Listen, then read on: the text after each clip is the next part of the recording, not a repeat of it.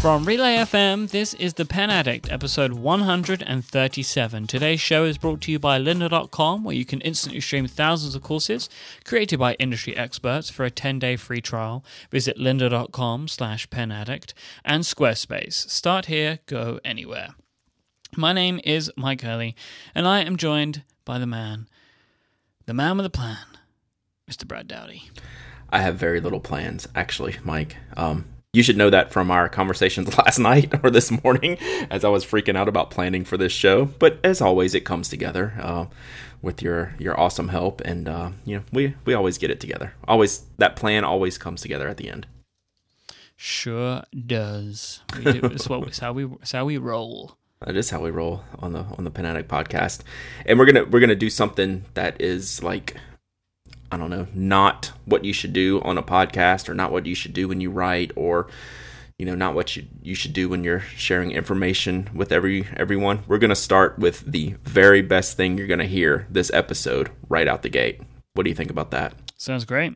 We're not even going to lead up to like um you know, we're not going to have a big peak and and bring it home. We're just going to go with the best thing in the episode right out the gate. And it's an email we got from a reader Justin. And I forwarded you this email, Myke, so you've seen it, right? Yeah. So I'm gonna read this because um, it was it was very important to me. So everyone, uh, grab a drink, sit back, listen to me read this email for about a minute, and uh, and then we'll then we'll chat about it. So this is from Justin. He says, "Dear Brad and Myke, I never write into shows and say thanks to the host. That's just not me. But I'm going to make an exception for you guys." Almost a year ago, I was told my services were no longer required due to a tough market, and I was very suddenly unemployed. My wife and da- daughter depended on my income too, so it was tough not to have a job. I really felt low. Listening to another podcast on 5x5, one of the hosts mentioned this great show he'd been listening to called The Pen Addict. As a lifelong pen enthusiast, I was intrigued, so I downloaded a random episode. Over the next seven months of demoralizing unemployment, listening to your podcast was one of the few things that made me happy. I went back to episode one and listened to every single one. I'd never been unemployed before. I'm 36, and it was embarrassing for me. The hours I spent listening to the show made walking to and from the local job center bearable. In the few hours I spent not applying for jobs each week, I dusted off my old Lamy Safari and played with that. I asked my family to buy me inks and a converter for my birthday, as I couldn't afford to buy them myself and ended up with a few bottles of Diamine. I had so much fun with just that, and I felt like I was part of a community. I was afraid that when I did get a job, I wouldn't have time to listen anymore, but as it turns out, I'm now a sales rep and I spend hours every day driving to appointments. Now that I'm back on my feet, I've just bought a orange TWSBI Diamond 580 AL, and I can't tell you how much I love this pen. It's not something I would have known about without your show, so thanks again. I really wanted to do something to more su- more support to you and to say thanks, so I just made my first Nock Co order, and I'm awaiting its arrival any day now. I've wanted to Lookout in the Fodderstack since you launched those months ago, but I just couldn't afford them, and I'm so glad to finally have them on the way. I also tell anyone that will listen to use your sponsors and hand out your codes when I can. A friend just set up a Squarespace site using your ink code. I'll keep listening and I'll keep supporting as best as I can for as long as you guys keep the show going. So I guess that I just wanted to let you know that your crazy show with two guys talking about pens and paper made a big difference to me. For an hour or so every week, I left my troubles at the door, put on some headphones, and listened to you natter on about all the stuff that I was into. The kind of stuff that nobody else in my life is really interested in. I didn't feel like a weirdo for liking fountain pens and for caring about what paper I used because there were other people out there that cared too. From the bottom of my heart, thank you for the show and all the hours of fun you've provided. I wish you both every success in the future. Kind regards, Justin. P.S. I promise I did write this out with pen and paper first. How good is that? It's amazing. The first time I read it, I, I literally got uh, I got a little teary. I'm not gonna lie. You know, I'm an emotional guy, and I just stared at that, and I was like, "Wow, that's for someone to pour it all out there, um, to us." like that was really amazing and uh, we appreciate you as a listener Juster, justin and i'm glad you're on your feet and i'm glad we can give you and everyone else that little respite for an hour a week because it's a respite for us too. You know, we all have uh, all kinds of crazy things going on in our life. So I know Myke and I uh, are glad to be able to get on here and uh, and have a little fun for a little while. And uh, and uh, I, I'm I'm glad uh, you know guys like Justin um, really enjoy the show, and that that means a lot to us to see see things like that. So I really appreciate it, Justin. Thank you. Whew. I'm gonna get choked up again, Myke. All right, so we're gonna go right from the the very best part of this show to the very worst part of the show. So um, that's that's podcasting 101, right? Get all the good stuff and the bad stuff out right out the gate. Um, You're a pro at this. 137 episodes in, you got it nailed down. Yeah, we're gonna do exactly what we're not supposed to do. But this this is a quickie, and uh, everyone just wanted an update uh, on the Esterbrook situation, as Myke calls it. Um, you know, last week we were talking about how one of our listeners got kicked off their Facebook page and blocked. And, you know, all we wanted to do was find out where the pins were being made. So now that they're finally in retailers, retailers have to be responsible for asking those questions, right? So I figured it was very easy to email one of the retailers, which I did. It's Fahrney's Pens, and they confirm that the pins are made in China. Now, we all assume that if you listen to this show. And I just want to be very clear for new listeners of the show that's okay. Pins made in China are perfectly fine.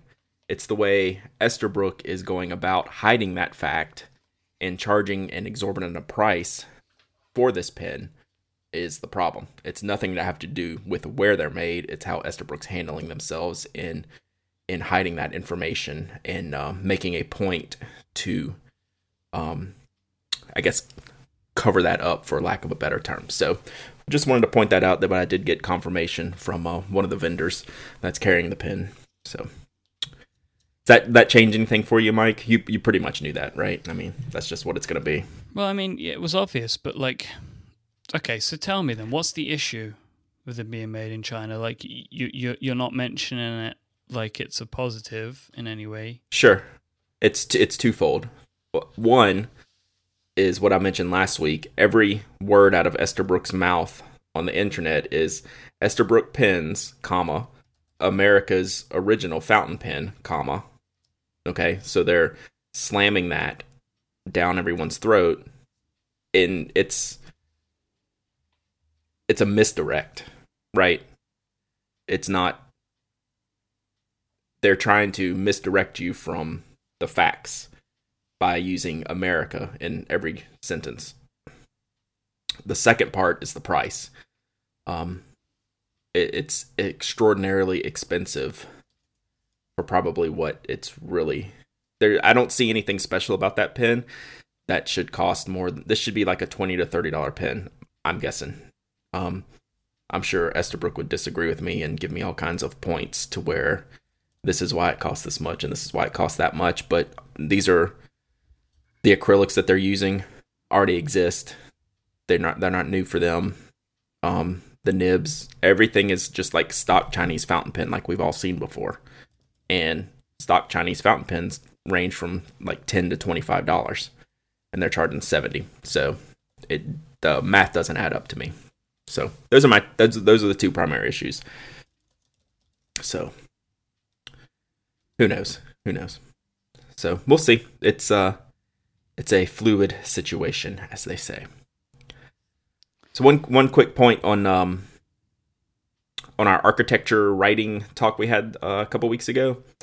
Um, Susan wrote in, and I kind of knew this, and I I didn't explain myself clearly when I was talking about why architects write the way they do.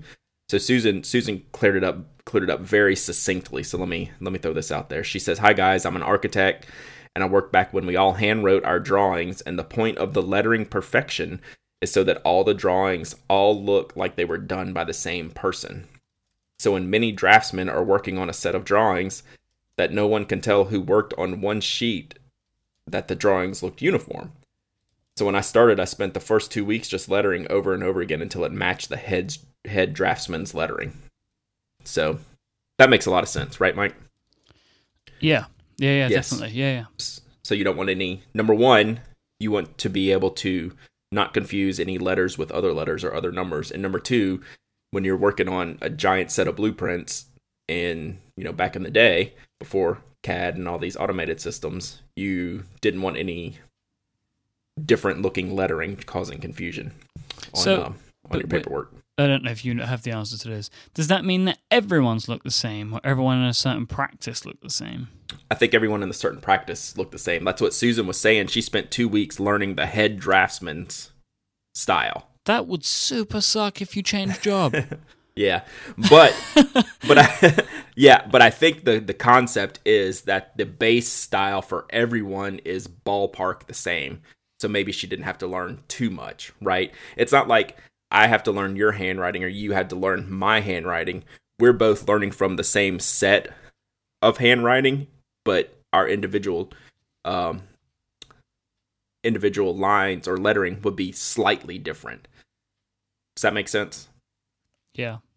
So if we're if you and I are learning from a textbook eh, to write the same way, our lettering is going to be close, but there might be some slight differences that would um that would show up on paper. Yeah. Th- Yeah. Anyway, I just just wanted say- to mention that. I mean, I don't even I don't even understand how it could be possible. Like, I, seriously, like I I couldn't draw uh, like write like somebody else. Like in two weeks, Yeah, God, it feels like it would take me years. To, yeah, yeah. Well, she's probably already had all the the training in school, and that's what I'm saying. She's already had like by the time she's getting to that point, she's already had a huge amount of training in general, right? So now she just has to fine tune what she already has to match um her office, her office style, I guess, if you will. So, all right, this next question is interesting, Myke, and this one this one's for you. Why don't you read this one? So uh, yeah, this this question came in to me uh, via email from listener Anne, um, and Anne wanted to know because you know we were talking about having like additional notebooks lying around, and people had said, Mhm. "Why don't you make them to journals?" And me and you have both said we don't journal. Yeah, And- and we're gonna we're gonna elaborate on this later. Yeah, Anne um, suggested, why don't we try the bullet journal method?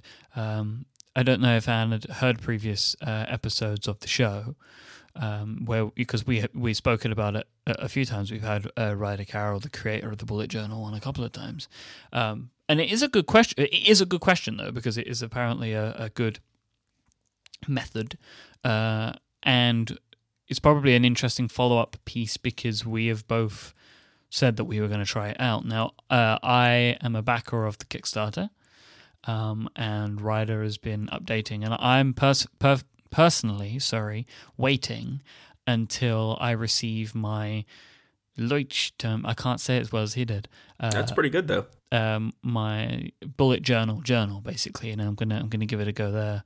Uh, have you looked at any of the online tools that he's created? I haven't yet. I have not yet. I've just looked at the the PDFs and documents that he sent out so far. Um, if there's any system that would work for me, it's the bullet journal. It's very simple. When we first had Ryder on, way before the Kickstarter, um, when the bullet journal system just came out, I tried it for a little bit and it went pretty well. I mean, I think this is a system I could get behind. And as I'm finding myself, I don't know about you, Myke, but I'm finding myself getting so much busier. Um, in these past six months um, that I'm getting close to have to. I, I it would never be like a date book journal, but it would be something like the bullet journal system. So just to keep, I find myself circling back on a lot of things because I forget to forget to do it because I don't have it written down in a good system. Um, and so I think the bullet journal is about as close to my type of system as there is. So um, when this when this book gets in, I think uh, I think I'll give it a shot again. And um, I I think I'm about to the point where I need something like that. So I don't I don't know. Then you know it if your your life you said you were actually using pen and paper slightly less just working at home, but um, are you using are you using like a, a digital tool like a calendaring or task app uh, for most of your like your daily tasks? Hundred percent. OmniFocus and Yeah. Fantastical. I, uh, Mhm. Relay would would cease to exist if I didn't use those Right. apps. Like I rely on them so heavily. Right. You know, I- you, that's it basically. Without those things, Yeah. kinda, I'm kind of screwed. See, I think Shawn Blanc's method is the way that I would do it, and I haven't done it yet. But he basically does the same thing you do, real heavy OmniFocus, real heavy calendar, but then sits down in the morning and transfers all that information into a paper plan for the day. Goes into, uh, I think he's using the Baron Fig Confidant, so he'll take, he'll open up OmniFocus, and then just break down the day in the notebook. Um, so between that and something like the bullet journal, I think I, I could get behind something like that. I'm I'm close to my breaking point as far as planning goes, and I'm going to start forgetting things if I don't start organizing a little bit better. So yeah, this is going to be something I'm going to look into. Yeah, I'm not 100% sure about that method because I don't know. I just feel like use one or the other Mm-hmm. rather than everything. Yeah, Um, but you but know, then you get to use pens and paper too. I know, I know. But you know, as as we always say on this show, if it works for you, then then go for it. Like Yes. do it. But Yep. I rely quite heavily on the notifications of do this Mm. task throughout the Gotcha. day, um, or at least I believe I do, hmm uh, to prompt me to do things. So Well, good. That's right. Use the system that works for you. Indeed. Right, let me just take a quick break and thank our first sponsor for this week's episode. And that is lynda.com. It's time to kickstart your new year and challenge yourself to learn something new. A free 10 day trial to lynda.com. Lynda is used by millions of people around the world and has over 3,000 courses on topics like web development, photography, visual design, and business. All of their courses are taught by experts and they have new courses being added to the site every single week. You'll get unlimited access to every course on lynda.com when you sign up, as well as all of these new courses that are being added every week. You have this huge, huge back catalogue to look through, and you can watch these videos on your laptop or on your iPhone, your iPad, uh, your Android phone, your Android tablet, because they have great apps for those devices too. Whether you want to set new financial goals, invest in a new hobby, or improve on your current job skills in 2015, lynda.com has something for everyone. Remember that fantastic logo design video course uh, video we spoke about uh, a couple of weeks ago featuring Aaron Draplin? That was a lynda.com video. It's actually just seen over been seen over a million times now. I saw Mr. Draplin tweet the other day. But there's so much yeah, I know. There's so much other great lynda.com stuff. Like maybe maybe, you know, as many of lis- listeners to this show, Brad, uh, maybe you're starting your own business. There are so many people that, that we hear from that are doing this sort of stuff. And this is something that lynda.com can help you with. Or maybe you just want to improve your skills in your current workplace. Maybe you need general management tips to help you when leading teams. They have a great course on going paperless as well, which is quite interesting. So you can get rid of a lot of the pesky paper that you don't want in your life, you know, bills and such. You can use uh, lynda.com's paperless course to, to help you learn how to manage that stuff a lot better. Or maybe you want, want to learn a little bit more about getting things done. You know, we were just talking about productivity systems a moment ago. A very popular one is the GTD method, and you can learn about this from the man who created it, David Allen. Do something good for yourself in 2015 and sign up for a free 10-day trial to lynda.com by visiting lynda.com slash penaddict. Go ahead, I challenge you to learn something new in 2015. Thank you so much to lynda.com for supporting this show and all of Relay FM. So that's a good point about the GTD system, and that's something I need to go watch because even if you the traditional GTD system is very hardcore and very rigid, but just listening and watching um, the videos about setting that up, you pick up a couple things right that you can use for your system. You don't have to be you know a hardcore GTD uh, believer, but you can pick up one or two things that fit into how you work. And uh, I, I think you know watching something like that, if you're not familiar with it, is a great idea. That's very cool. So our, our uh, you spoke about Aaron Draplin just a second ago, and we had an interesting field notes that uh, you added to the show notes, Myke. Yes, indeed. So this this field note stuff is starting to become a little funny to me. It's getting a bit ridiculous, I think, at It's certain yeah, points. I, I think that's the word, ridiculous. Um, I mean, believe me, I love field notes and praise them, but it's the it's the chase of these rare editions that I'm starting to get um, find the ridiculousness in. And so one of the links that came up this week was one of the Field Notes DDC Factory Floor editions, and these are really cool editions. These are something that um, Aaron from time to time will make them for personal use, and then make a small run um, that he will eventually sell, um, usually through the DDC shop, not through Field Notes. So this is one of the standard issue memo books that he made, and it's numbered blank of a thousand. Well, the problem is it's literally numbered blank of a thousand. There's no number on it. So, oh my god, the field notes went field notes went crazy. What does this mean? There's no number on, on the field notes, Myke. What are we gonna do? I don't find that ridiculous because that is kind of interesting. Because if you're able to get your hands on one of this, one of these ones, it's like super rare. I think the Mm-hmm. price that it's at is ridiculous. Yeah. So currently, the current bid, this isn't like the starting price. This is the current bid over 16 bids. It's $117.50. That's too much money, man. Yeah, yeah. It's So I have one of these. I have one of these. Um, um, I didn't look and see what number it was, but it's a little crazy. I I admit. I mean, I still would be in the market just for a sealed three pack of Butcher Orange. I don't know what I'd pay for that. I'd I'd certainly have a limit, just because then that would just I would be done with it. But the non colors editions editions i almost have zero interest in. I'll pick them up if i can. Like believe me i love the, the starbucks roastery edition. Or you know like we got the capsule edition a few years ago or the xoxo editions. If we can get them for like a normal reasonable price yeah. But when it starts really hitting this aftermarket hard i'm like it's almost laughable to this point.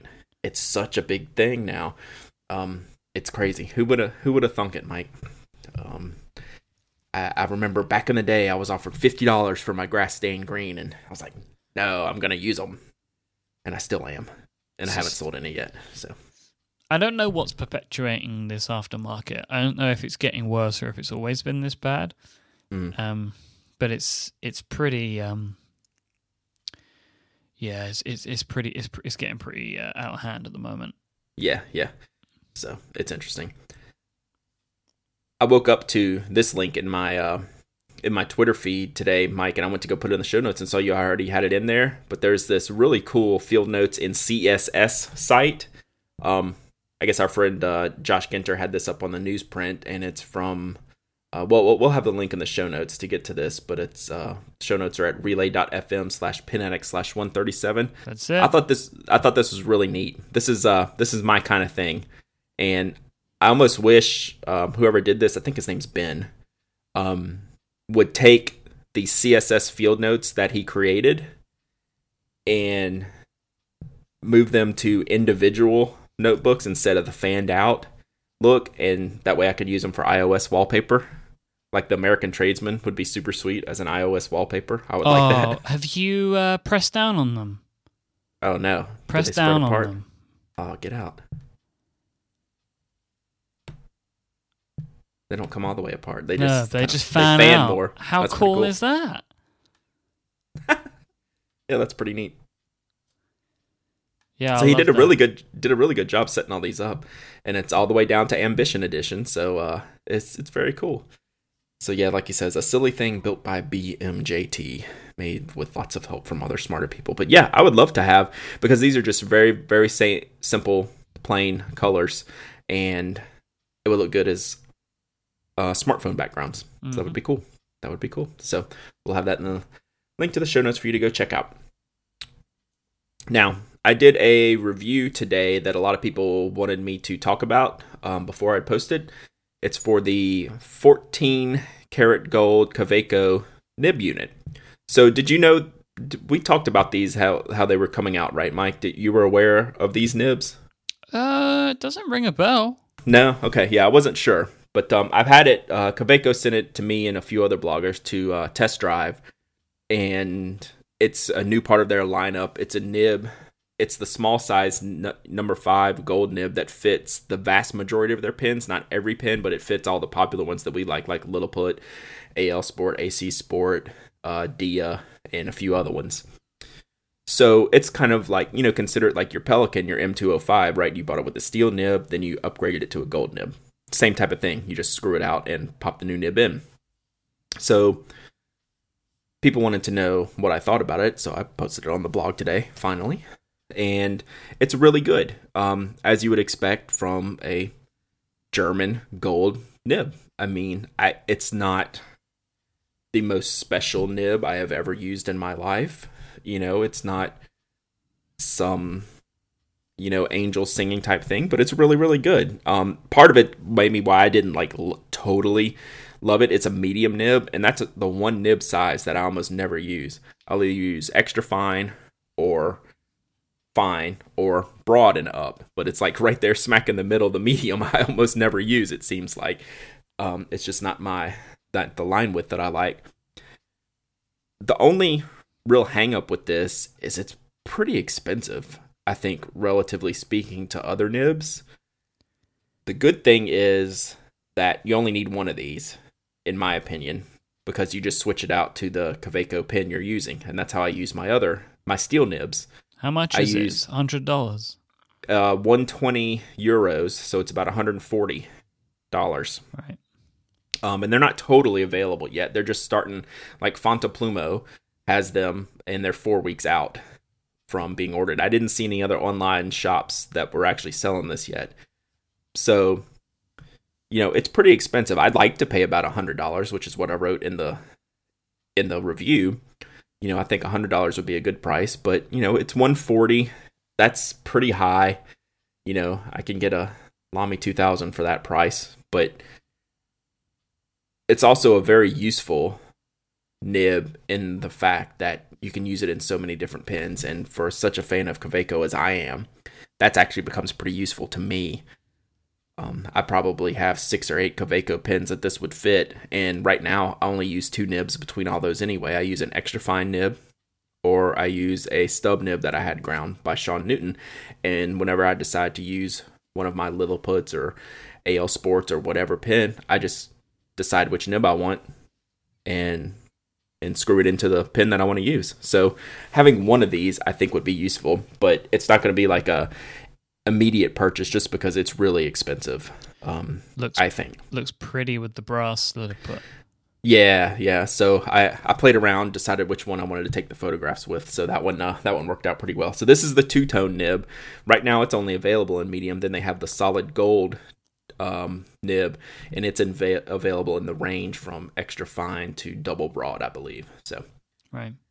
anyway, I Just, some uh, people wanted to hear about that. You know how we're making the worst podcast ever today, you know, like breaking all the rules and stuff. Yes. I have another rule to break. Okay. So I found a spelling error in your post.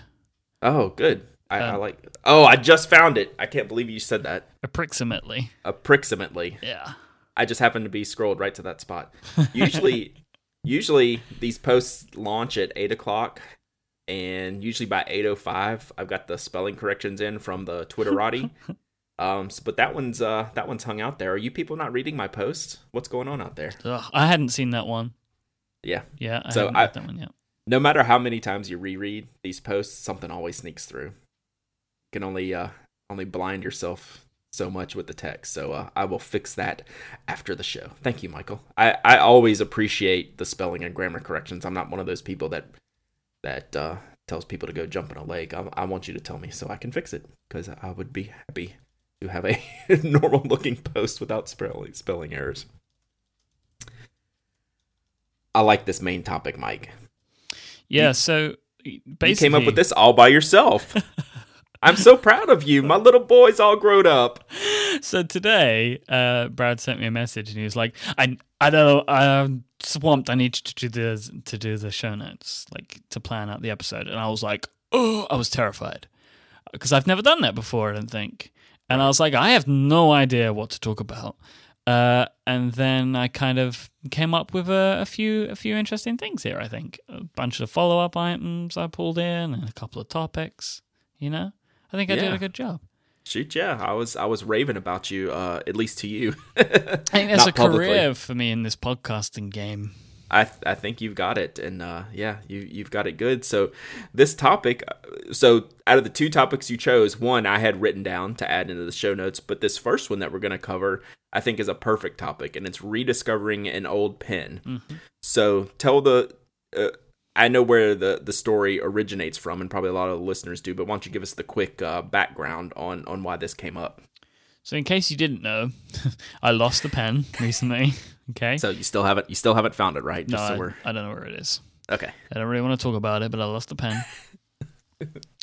uh, so I needed to replace the pen. Like this is the pen that I keep next to me all the time uh, to keep to write down little show notes stuff with. You know, as in like, oh, need to pull out this part here, or we had an audio issue here. So I keep little notes by that with pen and paper because it's the easiest way for me to grab it. And sometimes I can be writing the notes whilst I'm talking and reading, right? Because it's just like a different part of my brain doing that bit.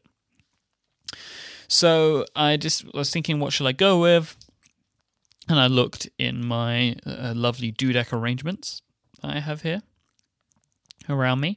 Um, decided that I didn't want to use a Retro 51 because it brought back too many memories about the Lost Pen for the time being, so I figured I would try something else. So I picked up my TWSBI 540 ROC because it's one of the most beautiful pens that I own.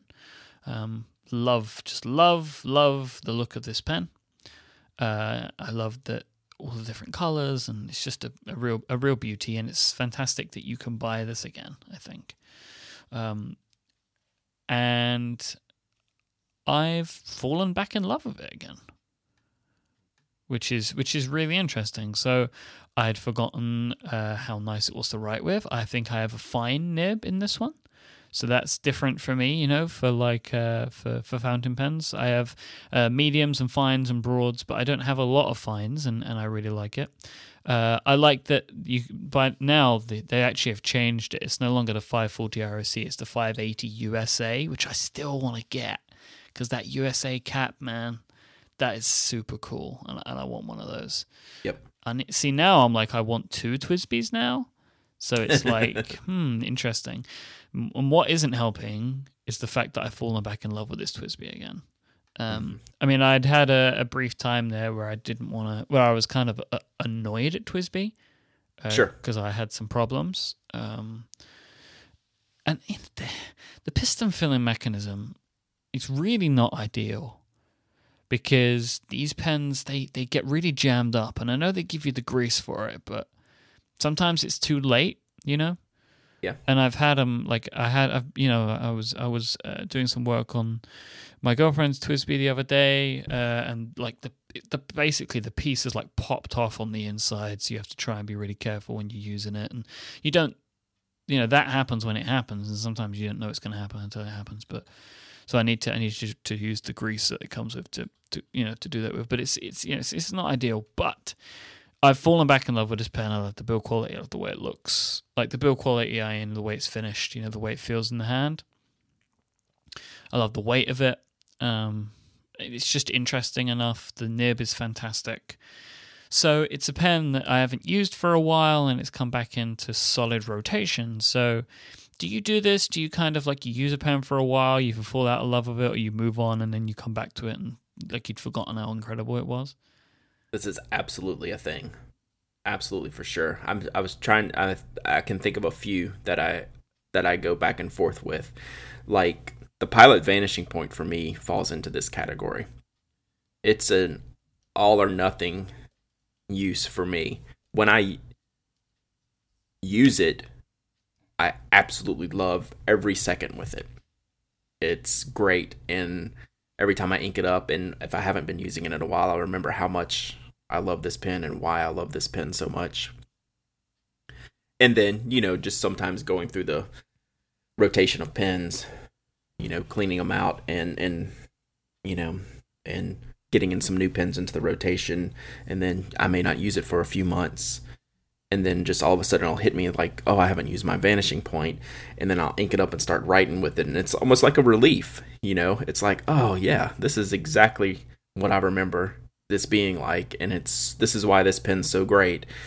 And yeah this happens. So i'd say the vanishing point um, for me is kind of that pen because i don't have it inked up all the time.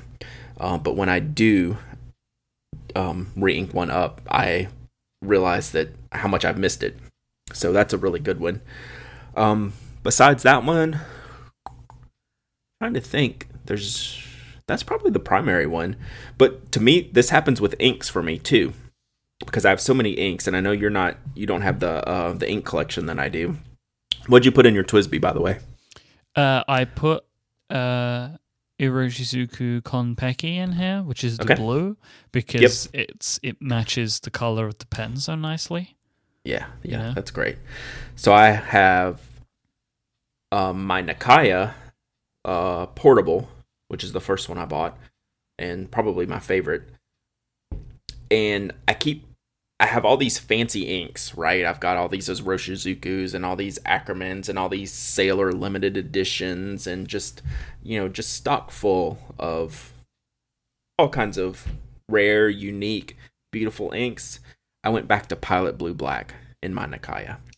And I'm so happy You know, it's such a good ink that I forget about. You know, it's one of the cheapest, well, uh, cheap's the wrong word, inexpensive inks that I own, but it performs so well, it behaves so well, it's really pretty.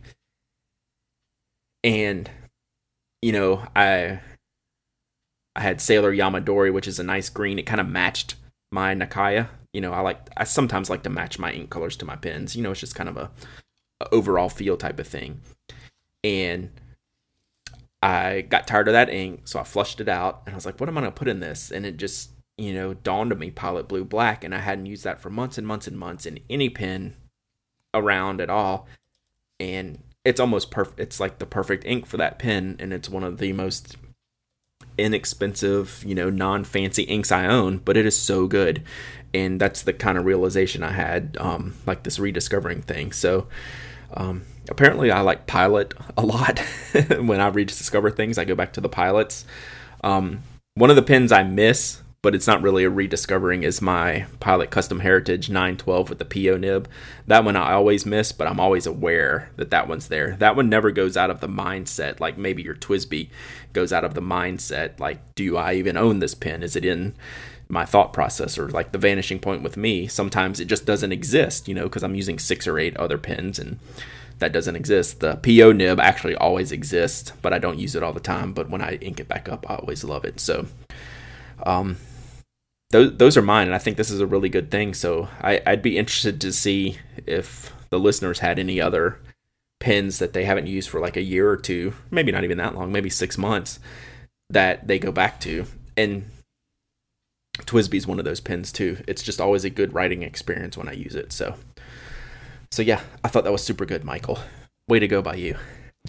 So I was just I've just been saved money.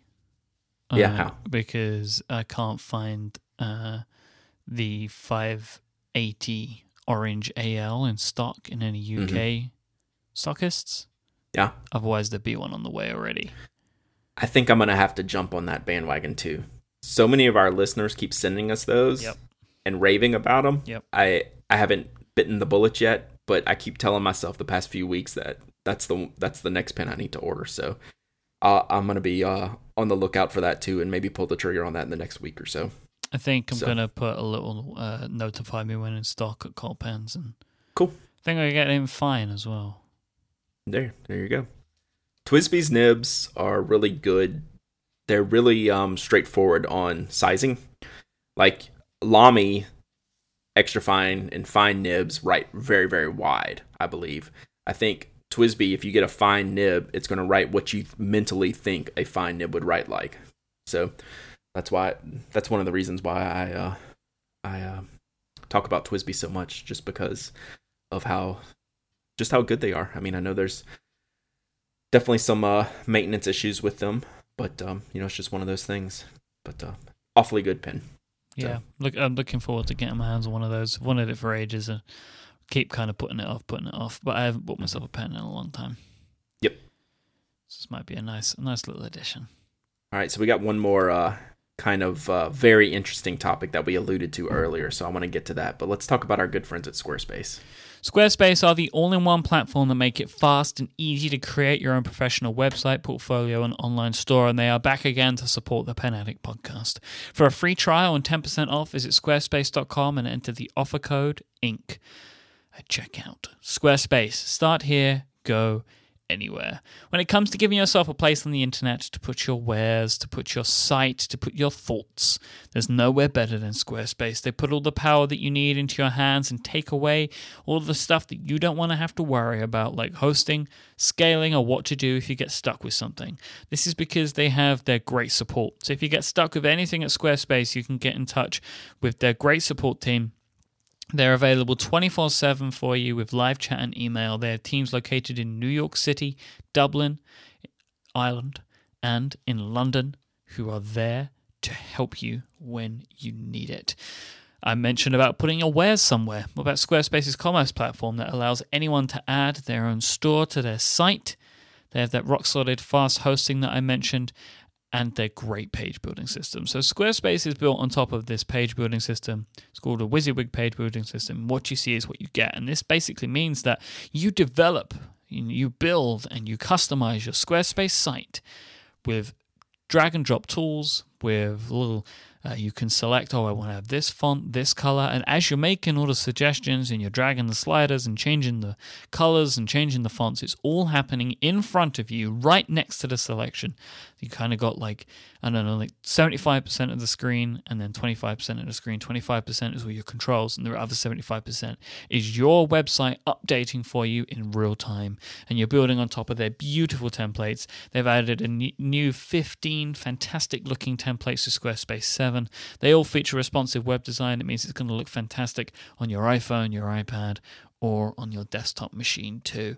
They've partnered with Getty Images as well, so you can cover your new website with fantastic imagery for just $10 an image. You will not find prices like that elsewhere. Squarespace have done a great deal with, with Getty, and they want to do that deal for their customers. If you sign up for a year with Squarespace, you can land yourself a free domain name as well, which allows you to give the name that you want to your website. And Squarespace plans start at just $8 a month. You can sign up for a free trial right now with no credit card required and start building your website today by going to squarespace.com. And when you decide to sign up, make sure that you use the code INK. That's going to get you 10% off your first purchase and show your support for the Pen Addict podcast.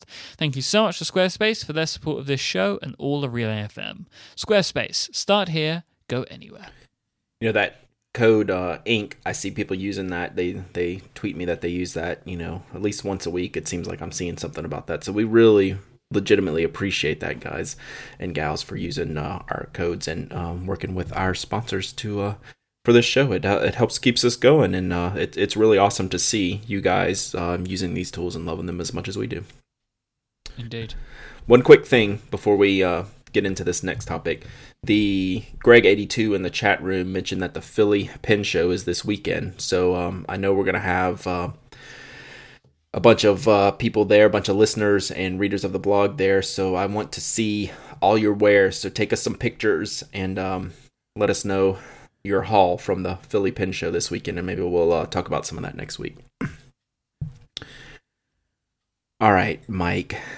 If it's not well known that we have a problem with pens.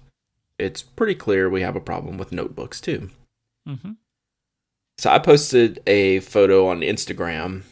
I was doing some reviews this weekend and I was going through my backpack getting a bunch of pens and notebooks out. Then I realized in my backpack, my Doane, my Topo mountain bag, I had five notebooks that all had what I consider active notes in them, things I'm actually using. And I, once I put them all out on the desk, I was like, what am I doing? And then I realized, um, you not too too much later, I think you said you have this problem too. So tell tell me what you're what you're using your notebooks, how many you have going right now, or what what do you have going on? Do you have a do you have the problem that I'm having? Of course I do. Uh, so currently, I have on the go. I have right next to me. I have an arts and field notes. These are all field notes, by the way, for me. Mm-hmm. Um, I have an arts and sciences edition, um, which is sitting right next to me here, which I use to keep the show notes. Um, so it's where I take my show notes and they, uh, all the information that I'm writing down, as I mentioned earlier, that I'm doing with my TWSBI is going in there. Um, then we have a another field notes. We have one of the factory floor editions. That is where I'm keeping notes uh, of this this new project that I'm working on. I'm keeping some notes for that in there, um, programming notes and interviewing notes and that kind of thing. So everything's going in there for that one. Uh, I have a pale lager uh, drink local, which is my general meeting on the phone. You know, like type notebook. So I'm like, I'm having a call with someone, we're talking about sponsorship, or we're talking about a show, or talking about an idea, or something like that. Um, that's where that notebook, that's where all that stuff goes into. Uh, and then in my bag, I have a um, one of the luminous green exposed editions. Mm. That is my kind of like on the road notebook where I write some stuff down and I also have one of uh, the new Nock Co notebooks in there as well, although I've yet to work out a use for it. So that's kind of me at the moment. That's how many notebooks I currently have on the go. Okay. And I have a couple of other notebooks in my bag, in my topo bag, but then I haven't got any notes in them. okay. So why are you carrying those? Just in case. Backup. Just note notebooks, you know. break in case just of notebooks. emergency. You, you never know. Notebook emergency, you know, new ideas, new projects. Can't dare write in the same notebook more than once. So you know, Yep. So I have that. I do the same thing. I'm giving you a hard time when I do the exact same thing. So let me go through my uh my notebook carry right now. So I have my my Nock Co uh, dot dash notebook. That's my inbox notebook, if you will. So that's the um kind of one of the like the OmniFocus or GTD theories. Like there's a place where you just capture stuff.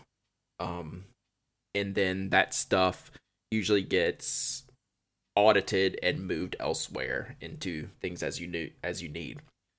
So I use the Nock Co notebook for just general capture, um, whatever. Like I had an I just like just some random idea uh, the other night, and I just wrote down this random idea in there, or I'll put the show notes in there, um, or like the show planning stuff in there. I'll put down other project planning. I'll put down sketches. It's just kind of the catch-all inbox book. So from there, if I need to elaborate on something, so say something out of there becomes a project, that's moved into the field notes day game white red edition. I use that for projects um, that are kind of active and short term, if you will. So that's carry like I did all the planning for the field notes ranking edition uh, podcast episode. I'm sorry that we did in that book. So that took a few pages of planning to put that episode together and get all my notes down for that. And then longer term project stuff has been going into the Midori Travelers. And this is a whole episode in the making because I can't figure this book out. The Midori Traveler's Notebook, I have just the black leather cover and I have two inserts. Ever since I got it, people have been um, hitting me up, tell us about it, review it, do something with it. I I can't yet because I don't know what I'm doing with it. I it's one of those products that I cannot explain. I love it so much, I want it with me all the time, but I don't use it in a hardcore fashion that it deserves. It's super hard to explain. But I actively use it um, for like long term projects, like the three questions um, um, post that I do on the Pen Addict. I keep a list of you know who I've gotten to do it, who I would like to do it. You know, that's kind of the running list of the people I want to do that project, and I don't. I have that in there instead do you of have in there like the people that have had the email in their inbox for 11 days and haven't done anything about it yet? I do, I do. You have a special, you have a special little, uh, special little Me? mark next to Me? what are you talking about? So, but I do that for the longer term stuff because I don't want it in, in necessarily a memo book like the Nock book or the field notes book because those I feel is more temporary books, right? Those, if I put something in there and I fill up that notebook, that notebook's going to get shelved, and unless I digitally scan it or remember exactly where I wrote down these notes, they're going to be harder to find for me. So I put that in a more, I don't know if the the the larger size of the Midori makes me think that's a more permanent home for my notes. I don't know. So the Midori is is something I've got to figure out because I I'm enamored with it, but I can't figure out my usage of it. Um it could be like kind of like the one and only notebook, although I'll obviously never have that because the problem is, and you have this problem too, is I like so many of these products, I want to use them, right? You know, it's not you know that we're just doing this randomly you know it's like oh this is cool i want to use it so we use it.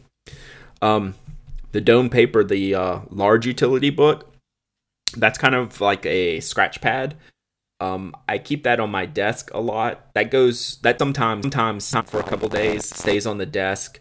Um i'll do a lot of ink samples i'll do a lot of like pre-review pen testing. Um, it's kind of my pen testing notebook, kind of things like that. And then the Field Notes Roastery Edition is the book I want to use, but I haven't figured out how to use it yet.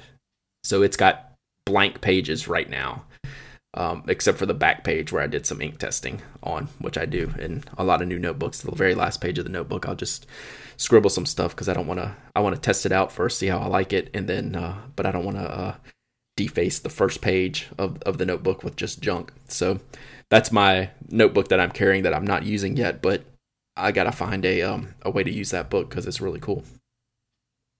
So that's uh that's my problem. So the issues with this are the overlap. You know, my Field Notes day game and my Midori, what I use both of those for, could be consolidated into one notebook, I believe um, kind of short term projects and long term projects. Like the Midori, you can carry multiple notebooks in, right? So I could have a short term project notebook and I could have a long term project notebook. And even in the Midori, you could add in a third notebook and that could be my inbox. So that's kind of a almost a system where I feel that the field notes and the memo books, the other memo books, Doane and Nock memo books that I'm using, they're more temporary, right? They're fleeting. The ideas and they're fleeting and then, then when they get elaborated on into a bigger idea, they go into a more permanent home. So that that's kind of my thought process on all this. Do you have um, do you find yourself searching through different books for different things? Are you pretty locked down to those usage? Like you had defined usages for your notebooks, right? Do you ever find yourself searching for something I thought was here, but it's somewhere else? No, those usages are, are good enough. Like they're locked down enough, and I don't, I don't burn through the notebooks either. So like, pretty much, if I'm looking for it and it's in recent memory, it's going to be in the current one. Mm-hmm. You know, because obviously the, the, the problem that you can find is you you then never know where to look because it's like I now have this stack of notebooks who knows which one was for this purpose and which one was for this purpose. Mm. But because I have the because the usages are split in such a way that it means that no notebook's going to get very quickly used. Uh, it it works quite nicely, you know. Yep, yep. So Mikey Riak in the chat room says, "How do you decide which field notes to use when you finish another off? I need to start another field notes tomorrow." So the first answer is the first option is always the newest one, the newest colors edition. So if I've have another notebook in another field notes in progress when the new colors edition comes out, that's obviously going to be my next choice. Now, in the case of this last colors edition, I started using the Ambition edition and didn't love it, so I wanted to use something else. Then I try to pick something rare is not the right word, but unique. You know, I don't want to just pick a craft notebook or I don't want to just fall back to the last edition. Um, I want to pick something that's really going to interest me and be kind of cool that I think is kind of cool for myself to use. It makes me want to use it more. It makes me feel better about myself carrying it. You know, I like carrying around this white and red day game edition just because you don't see it a lot, and it's one of my favorite single editions. So that's why I went with that one. Um, so, but you know, I have plenty of unused notebooks. I could choose from a lot of them, but I tend to go back. If I'm not using the current edition, I'll go back several editions, and that ends up being kind of a rolling thing, right? You know, you know, a few months from now, you know, maybe I'll use, you know, uh, an unexposed, you know, late this year because I haven't used one in a while. So um, it it, it kind of goes through that. Do you have any rhyme or reason on on why you choose any any of the books like field notes to use? Again, if it isn't new, uh, maybe I already have one in my mind that I want to use for for whatever reason. I'm like, oh, I, I want to use the drink local because I haven't used one of those in a while, or I'll just start digging through and find out what sort of what like what takes my eye, like what what takes my fancy next time, and I'll just pick one of those up, you know. And I will say, what's funny is I tend to go for the colors edition ones. I almost never pick one of the like the off editions, you know, the uh, sponsored or branded editions. I guess is what I'm trying to say. I don't know why. I, I have got no rhyme or reason for that. I, that just hit me. It's like I almost never pick one of those. I almost pick some older colors edition. So yeah, so interesting. But we're not alone in this problem. Uh, our friend Jeremiah on uh, on Twitter, Jim Cant. I think he had when he saw my post about uh, causing myself problems with all these other notebooks. He has 11 currently in use. Um, That's I, that's a little extreme. Um, like I, I like to say a lot, no problem detected, but um, you might have a problem there, Jeremiah. you might need a you might need a intervention. So, um, but I, I'd be interested to see. I I can see a lot of people using like three notebooks. When you start getting up to, into like five and six and more, I'm wondering what you're really using those for. So I would be curious to hear that. So you know, let let Myke and I know, and maybe we'll we'll cover that more too, and, and see what other uses people are having for for these notebooks as we go through go through the future episodes. So uh, we'd like to hear it, and um, I think uh, I think that's it. I think let's let's tell them how to get in touch with us and get us all this information and we'll we'll call this a show If you go to relay.fm slash pen addict slash 137, you'll find the show notes for this episode, along with some other links and how you can get in touch with us. You want to send us an email, there's a great link there. You can just tap the button and it will do that. Or you can find us on Twitter. I am at imyke I M Y K E, and Brad is at Dowdyism, D O W D Y I S M.